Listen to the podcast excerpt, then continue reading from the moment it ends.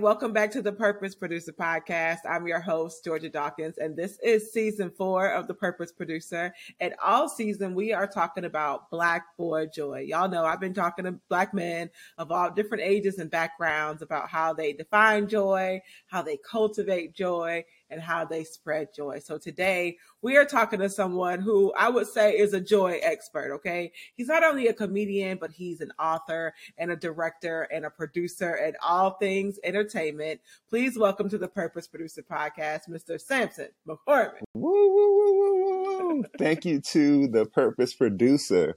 Uh, thank you, Georgia. Again, thank you for, for your platform. Thank you for prioritizing our stories. Thank you for uh, doing all that you do to be here to create such a great thing and a great space. So um, I'm happy to be here talking to you. Look, you are amazing. You were one of the first people. Actually, with the moment I met you, uh, 2022, we did a, a, a, Pride comedy show together, and you were here in Atlanta. And I was just fascinated. One, by your career. I mean, more than 20 years in this game, and two, by your skin, okay? Because you were glowing. I said, this man came in like a professional. Well, you know, you got to do the doggone thing.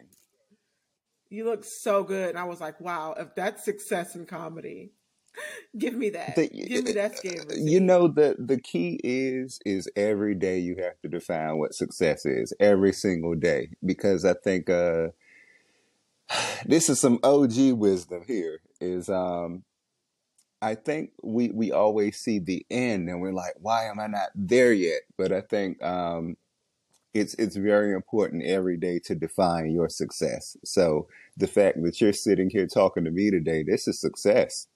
Um, yes, it is. You know, and and then the next thing you do and you complete it, that's success. And so every day you define your success. Look, that's real. I've actually been checking in with everybody on the podcast this season, and I've been checking it on their on their joy. So on a scale of one to ten, where is your joy today? Oh, 20. Ooh, it keeps getting better. I just got my first 10 recently. Now this is the first 20.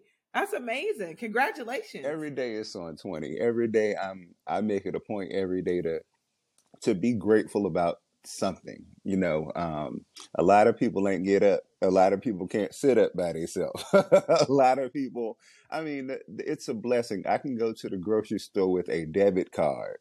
Ain't nothing wrong with EBT, but I can go to the grocery store with a debit card and get whatever I want and bring it back here and eat it. That that's enough to be happy about. Um, the weather's nice. I'm talking to Georgia, you know, on the producer podcast um, I mean, you just really have to be present and, and take every moment that you're in and and um, gratitude. Absolutely. I have so much gratitude and appreciation for you because you were teaching lessons without really like obviously teaching lessons. So I was watching you when we were in the green room and just how you conducted yourself. And what stood out to me is you were the first comic to get on stage and say, do not record me. Or you wouldn't get on stage until everybody put their cameras down. And so I feel like that's something that in 2023 we take for granted that anybody and everybody with a camera can just capture us. Tell me why it was important to you as an artist to stand up for your for your work. Uh, I think it is because well, number one, I have worked so hard. I have worked so diligently and consistently um, and I've overcome so much that when I walk into a room, I deserve to be treated well. Um, you know, I deserve to be treated the way I wish to be treated. And so that's number one. Um, number two, it's also, we, we forget it's a business. And I think for people of color, particularly, we have been tricked into believing that we should be so happy to have exposure that we should be getting treated however somebody treats us because we're getting exposure. When if we didn't show up to expose ourselves, they wouldn't have an event. so, you know, it, y'all would be surprised how many times that happens. Y'all listen to them. That happens a lot. Yeah, you know, and it's um I think uh it's so layered, but I think that um you know if you if you come into a space and you let somebody dictate to you who you are that's how they will treat you. And so you have to be very intentional about walking into these rooms going no i am the talent. This is who i am. This is my resume. This is what i'm bringing to you. This is what my service is to the people who are going to be in here tonight. And this is what i need so that i can do my job. And um and if you can't give me that then uh I'm gonna roll out and you ain't get your deposit back. So make it work. Y'all better make it work. It, and it was it was truly amazing to watch you because you've been doing this for so long. Talk to me about what was it like when you first started out in comedy as a black gay man? Like how did you navigate the space? Ooh. So the first couple years I was I was closeted for the first couple years because um I thought that's what you had to do. So I told child support jokes. I told jokes about how much coochie I was getting. And they and they Uh-oh. knew that wasn't right because the audience be like, Yeah, you don't get that coochie. And then I would go into detail and they'd be like, No, we don't we don't do it like that. you outed I yourself. would I would kind of out myself a little bit. And um it felt very inauthentic. And so at the time, um, I I really just wanted the freedom to be myself, but uh, I didn't have it at home. Um, it, I grew up in Southeast DC, and, and back then we had we had what we called the neighborhood faggies. I know people you ain't supposed to say that word now, but that, that's what the word it was. Neighborhood faggies. We had those. They were cool, but anybody outside of that, you would get you would kind of get harassed for being gay. So I wanted freedom and I wanted to express myself, and so the stage was the only place to do that. And uh, long story short, I remember when I first really started doing it uh, there was a a a uh, it was a, a bridge that I used to sit on in Georgetown, DC, because I'm from DC. And um, before shows, there was this place called Sam's or Mr. Smith's or something like that. And I would sit on the the cliff and I would think about jumping because I just hated the fact that I was gay that much. And so I would write everything that I hated about myself on pieces of paper and I would throw those off the cliff. And then I would go to the comedy clubs or to the bars and I would just talk about being gay. And I remember my first, one of my first big gay jokes was, um, I don't understand why straight men don't like gay men because we do the same thing straight men do. We play basketball, work on cars, beat up gay people. and, uh, it just grew from there. Um, at the time, I was one of the only ones running around on the East Coast. And so that made it a little bit more fun. Um, but it did make it more challenging to get booked at clubs and stuff like that. So, because I mean, you, you had to, you couldn't just be funny. You had to be super funny. And it was, it was a lot of hard work and a lot of perseverance and, um, and a journey. I can see that journey on your face as you're just kind of going back through the years. What's going through your like what images are going through your mind as you think about the journey that you've had?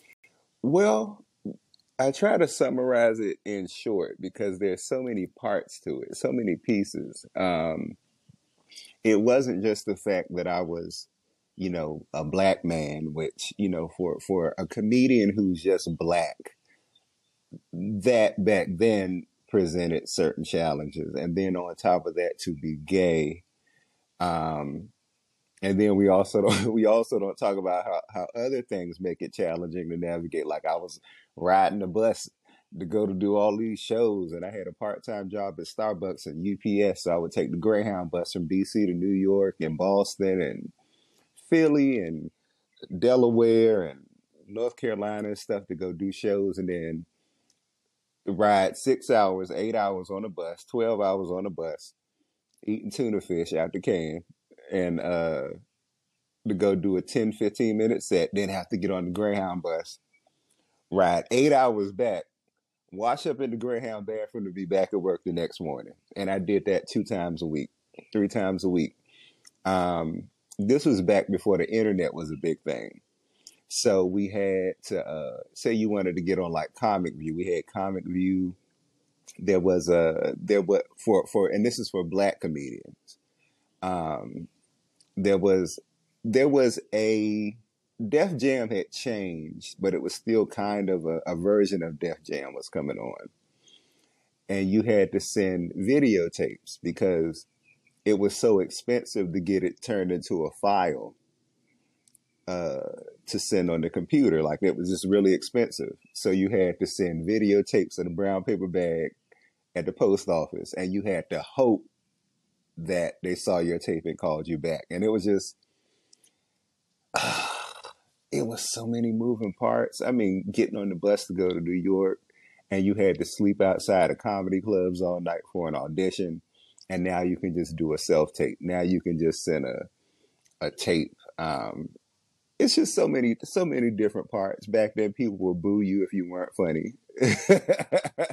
Knock on wood, I never got booed. Um, now you're lucky if they look up from the phone you know? Yeah. Competing with so much going on out here.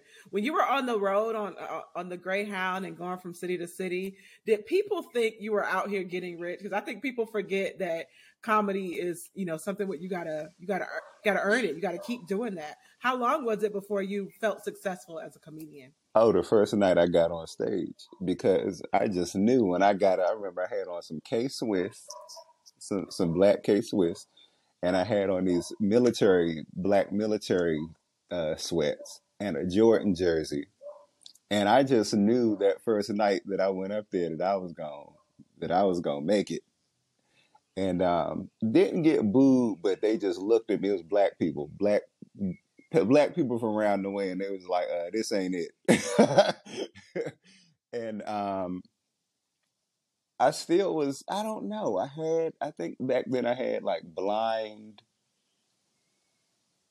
blind ambition, which as you get older, it turns into, to, to, uh, more faith, which is more wisdom in action, you know.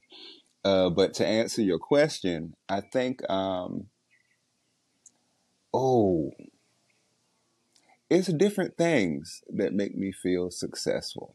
Um, but I think the fact that I have, I can go on the road and I headline eight to 10 months out of a year is that's good. And it's, and I do it on my terms. That's amazing. I feel like now there are so many places, you know, to your point of social media, where if I'm traveling, I can find the queer room. I can find the queer audience at the time when you were first starting, maybe even 10 years ago, not even 20 years ago, like how did you find the queer audience? How did you find your people? You know, back then it actually was easier because um, everybody was in the closet. You know, everybody's out and gay now, so it's it's not as novel as it was back then. Back then, I remember when YouTube first became a thing, like in 2008, 2007, 2008 um, my best friend was the one who said you sh- you should get on YouTube because at the time um, everything gay was super underground, and so um, I was out doing shows and, and, things like that. And I remember the boys, uh, all the little closeted boys, would come into the clubs with the hoodie on their head, and they would sit in the back, and it would be packed. The old gays they didn't care because they they had been through the AIDS epidemic. They had been through all kind of fights and shit and stuff like that, you know. So they sat in the front. Um, some black women like fag hags would come out. They would be in there, but all the gay men would sit in the back. And so um, word got out pretty quickly about me in the gay community because there was not a me running around. I was the only one. And so um, my best friend said he had run across somebody from like New York or somewhere in Delaware, New York, one of those places that was talking about me and they wanted to get more of me, but they weren't able to come down to DC. So he said, You should get on YouTube. And I said, YouTube? I'm not getting on YouTube. What is that? And I looked it up and I said, All right, fine. And I started, uh, again, this is back in the day. You know, now you can get on your phone and record a video and boom, upload it. Back then you had to get a camera, you had to sit the camera down, you had to put batteries in it, then you had to take the little chip, upload it into the computer. It took an hour for you to upload a 10 minute video. But those were picking up really quick. I would do videos and um, they would get 10, 20,000 views. And um, the audiences grew and it was it was different because there was such a sense of appreciation for black queer voices. Um, I mean, it, it it was bad that everybody was in the closet and down low and stuff, but it was fun too. That's what made it fun. yeah, because you got a community, you know. Uh, fortunately and unfortunately, there was a lot of people, you know, who had to live in the closet, you know. Um, but your career has landed you not only like headlining eight to nine months out of the year, but you had a cruise, uh, a cruise stint. So what was it like being, I would say on the road, but on the ocean? What what was that like going from port to port? That was beautiful because I got to see a lot of places that look at you doing your research. That that was beautiful because I got to go to and, and, and experience many different cultures um, that I never even dreamed that I would get to experience. Um, even at some some very challenging times in my in my personal life. I remember uh, on my birthday in 2013, 2014, I got booked and I was on the beach at St. Bart's, and this is a place Beyonce and Oprah. This is where their that's their playground. I had probably 10 cent in my bank account. And I remember being on the beach in St. Bart's on my birthday with 10 cent, 10 cent in my bank account. And that's where my career has taken me, you know. Um, now I came back home with, with two or three grand in my pocket, but I, I remember just in between the shows, I was like, wow, I am out here on the beach in 110 degrees living it up. 110 in the shade. Okay. Well, it, it, was, it, it wasn't shade. It wasn't shade. It was, I actually came home with sunburn. I got burnt. Oh, no. I'm sorry. And and real quick I'm too to, to get back to the boat, the though that experience really I share that with people because I think we have these these moments of um it's very normal to have these moments of uncertainty but the vastness of that experience just shows you what possibilities can be. And uh, I dealt with that while overcoming. I don't want to necessarily say it was racism, but um, is that my right? Um, I, I think it was. It wasn't racism, but there were a lot of gay white men on this particular boat, and um, and it was apparent that our cultures were very different and, and we wouldn't be interacting much. So we talk about going to different states and, you know, just different cities where safety might be an issue. But when you're literally on a boat going to different countries, did you ever have a safety concern on the boat or off the boat? Oh, that's a that's a layered question because on one hand, no, I, I, I have always felt very divinely protected. Um, mm-hmm. I feel like n- no one could harm me even if they wanted to. It, like it that that it is impossible. Um, but um, there was certain things like I remember at, at there was one night somebody was that on? No, that was that was on the boat when I was with some black folks. Somebody bought because I don't do drugs with white people. Um, I was on a on a boat with some black folks, and somebody bought some weed on the boat that they had bought from Turks and Caicos, and we rolled it up on the deck when we was on the way back to Miami, and I took two hits of that, and I saw myself jump off the side of the boat. I said, I'm going, I said, I'm not smoking no more of this. I said, I'm going back in. And I remember the weed was so strong, I laid on the floor in the cafeteria on the boat. And so I think that sounds disgusting. I needed that cold floor on my face because it kept me. It just kept me. It kept me grounded, literally. But like Mm-mm. that that cold floor, it was. I needed that cold floor on my face, and um, and I remember just praying. I said, "Oh my God, please get me back to my cabin." And I was sharing a cabin with this dude who did not judge me at all. I think his name was Stacy or something. I, I, I, crawled, I was crawling down the hallway because I was high. I couldn't, I couldn't feel my kneecaps. Um, that was some strong weed. and I got back into the cabin and I said, Stacy, you awake? Because the next day we were we were getting back to Miami. The next day, I said, Stacy, I said, I said, I said, Stacy, you awake? And Stacy said, Huh? I said, Are you you woke? you, you awake? Can I get into bed with you? he said, he said, why you want to get in the bed with me? I said, cause I'm scared. He said, what you scared of? I said, you gonna judge me? He said, no. I said, I smoke some real strong weed.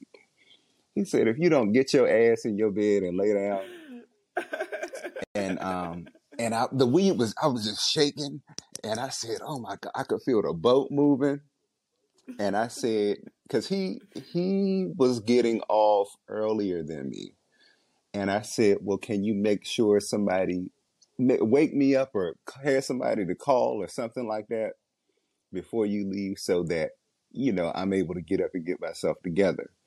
And he did, and he was so not. He was so sweet to me, and he didn't try to take advantage. He tucked me in. He rubbed my head. He held my hand. That's nice. Yeah, that's what you need in a time like that where you're like terrified. Like you need some somebody to comfort you, and it happened to be Stacy. Thank you, Stacy, wherever you are. yeah, it's it's stuff it's stuff like that. You know, when you when you're traveling, you want to have adventures, but you just got to be real careful. Look, you have taken up so much space in entertainment. You know, not just as a comedian, but as a director and as an author. Why is it important to you to take up space on all these different platforms? It is important to take up space because I have the voice to do it, and it is important to raise your voice and do it while you are here. You know, I don't know how long I'm here, but you know, the work is important, and so um, you know, being effective for the next me that comes along, it's important to leave as as strong of a blueprint as I can for that for those people. Amen. Amen. Yeah, you've had quite the year. I feel like every comic in the last year has been asked about the slap.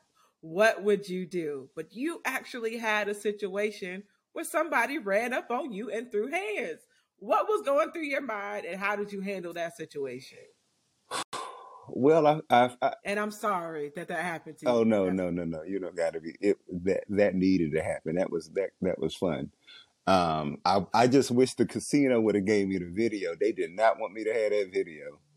Um, that wasn't the first time, but um, when uh, you know it goes back to the question you just asked me a second ago. It's one of those things like you go on the road and it's just like your your your thought is making sure you get back home safely. And in this particular place where I was attacked at was in Redding, California. That's like the Mississippi of California. And um, you you know, in a place like that, even though I had been going for seven years, you just you just don't know what somebody's going to do. You don't know what their motives are, and um, and, and you know, just don't know. So it was it was making sure that I got out of there alive. Look, I'm I'm amazed at any comic uh, who who knows what to do in those situations. Um, I saw a comic the other day where a guy actually like passed out during her set, and the way that she pivoted to make sure that he got what he needed, I was like, that's that's almost better than being able to tell a joke. You know, being so aware of your audience that you can anticipate the needs of your audience beyond the laughter. I think that's huge. Yeah, and it shows a level of care, and I do believe that a lot of a lot of comics we genuinely care for our audiences. Yeah, I definitely want to make people laugh. I'm like, I'm out here living too. I'm out here overcoming depression and anxiety and oppression. Okay, and sometimes we just need to laugh. all the time. Yes. So look, you you've had quite the year. So you had that situation out in Mississippi, California. Uh, but recently they've been they've been dragging you, Sampson. They've been real mad at you on the internet, okay? About the usage of, of pronouns and how people of certain pronouns should present. I am gonna I want to hear from you first. What's what's been going on and what was it like for you for your community to react that way uh, to to uh, your interview? Hmm. Again, that's one of those things where where my opinion is based on so many so many different facts. Um, but basically, I went on a, a news show. Some they didn't know what they was mad about. Some of them say they was mad because I went on Fox. I went on Fox Soul, and what they call it, they said that was the nigga. said that's the. They said you went on the nigga Fox. oh no! They said they said. Oh they said, no! I've never heard it called they that. Said, they said they said you went on you went on the nigga Fox and sold us out.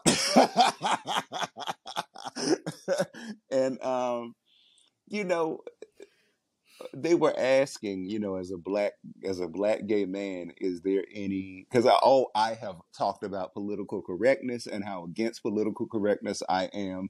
I talked about that for years, and so I was on there to talk about, you know, uh, the black the black LGBTQ presence in media, and they said, well, you know, as as someone who is becoming an elder in the black gay community how how are you receiving some of the new language? And i said well i know things are evolving but it's certain things that i'm still kind of trying to figure out. Like i know people are non-binary and uh, gender non-conforming and that sort of thing so i know it's stuff with pronouns there. And i said that's when it starts to get a little murky because from what i know if you see somebody and they want to be called a she her, they're going to look like a she her.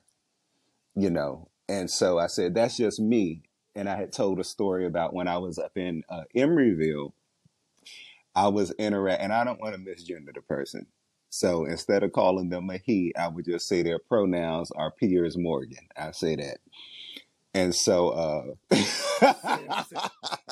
Sam said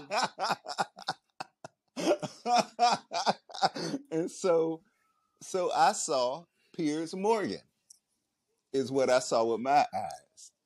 And since I saw Piers Morgan, you're not going to walk past Piers Morgan and go, Excuse me, ma'am, I'm trying to get by you. You're going to say, if you're not thinking, Excuse me, sir, I'm sliding past you. Let me get past you right quick. Piers Morgan turned around and said, I'm a, I'm a man. How dare you Mister me? Went off. And I remember leaving that situation first thinking it was not that serious. Number two, I thought, um, how was I supposed to know? And number three, I said to myself that some queer people who exist in that space can be kind of pretentious those were the three thoughts I genuinely had about it. And so when they told me they were going to ask me about um, gender identity, that was the first thing that came to mind because I just thought it was it was a very unpleasant experience. That's another 20 minute conversation, but I'm going to cut that and I'm going to get to the point. and so um and I said so that's what I'm I'm dealing with and I'm in the community. And so um, I had also said on the thing I was thinking, uh, how was I supposed to know you were she her? Because if you were she her, put some effort into it. You ain't have on no sundress and no kitten heels or nothing. So how was I supposed to know? And so I said that, and I said put some effort into it if you're gonna be a she her. And I'm I'm from old school. Any old school queen or person in the gay community would say the same thing if you is she her, don't come out the house with a full mustache and hair on your ass and your back, you know, burping and shit. Be a lady. Sam said, no. I'm laughing because I used to use pronouns when I didn't want people to know I was gay, and they'd be like, "So who you talking to?" Oh, just somebody. Right. They nice. Right, right, right, right, right. Them, you know, I don't want to talk too much about it. Like it was they and them because I didn't want you to know it was she and her. So you know, that's how I use it, we and we, you know, we all did that, and so so that's a point that that was brought to my attention. But I think more my issue is, um, I think so many of us now, especially in this internet age, are so encapsulated in these bubbles that we're in that we forget there are other people who exist outside of our community who are in their own bubbles. And so, if we're in our community and we're having this riffraff about pronouns and stuff, what do you think somebody out in Iowa or upstate New York somewhere is going to think when you walk into a bathroom with a full mustache with their wife talking about some of you or she, her? And we don't talk about stuff like that because it's too sensitive.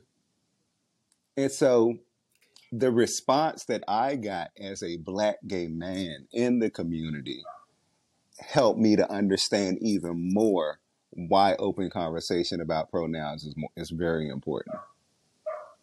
No, we definitely got to have more more conversation around it because honestly, there are so many things that we don't know. I have a few tra- friends who have transitioned within the last few years, and I don't really know what to do. Like I know to support you in your journey, but I also need you to tell me how to support you because I haven't done this before, and I'm I don't I don't walk in your shoes, but I love you and I want to know how to hold space for you, but we don't always have the, the language for how to do that one of my friends did tell me that they did not know.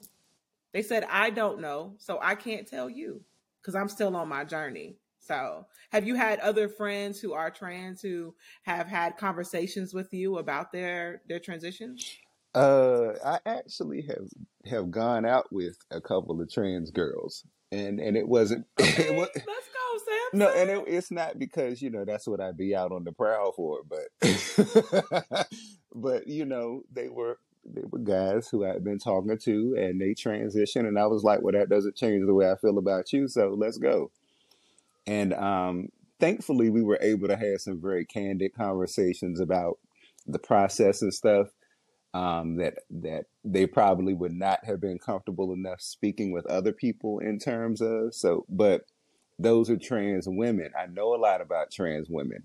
My conversation was on people who visually come out the house looking like a man with beards All and right, so shit. where you now? They gonna have you you speaking at the uh the next GLAAD event?